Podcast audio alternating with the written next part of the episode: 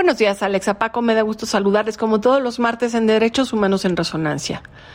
Hace un par de semanas, finalmente se hizo pública la lista oficial de víctimas de desaparición en México. Resulta que la Secretaría de Gobernación la ocultó durante cinco años. Y bueno, pues esta omisión de parte de la Secretaría fue justamente eh, denunciada con la renuncia de Carla Quintana, la anterior comisionada nacional de búsqueda, que divulgó una versión de esta lista el 24 de agosto pasado, sin ningún anuncio sobre por qué lo, lo hacía, ¿no? Y justamente pues este organismo que depende de la Secretaría de Gobernación hizo pública esta lista porque como lo platicamos aquí en nuestras intervenciones previas,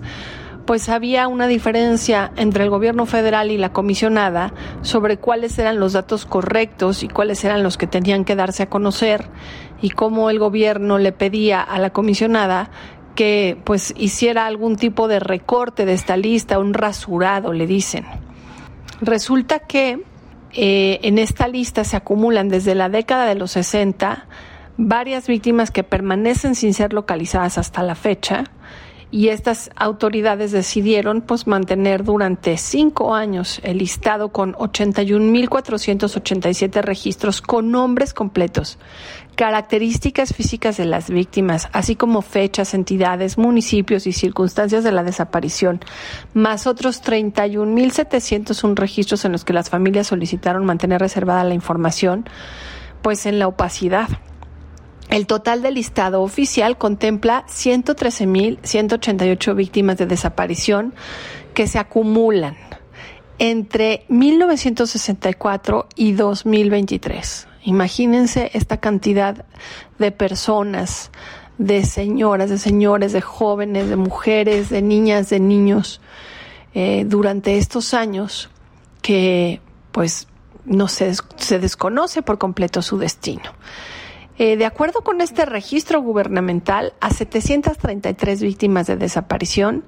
se les fue privadas de su libertad justamente a manos de Fuerzas Armadas, ya sean corporaciones policíacas, municipales o federales, o corporaciones militares de la Marina o del Ejército, y además a 33 de ellas se les vio en una agencia del Ministerio Público antes de su desaparición.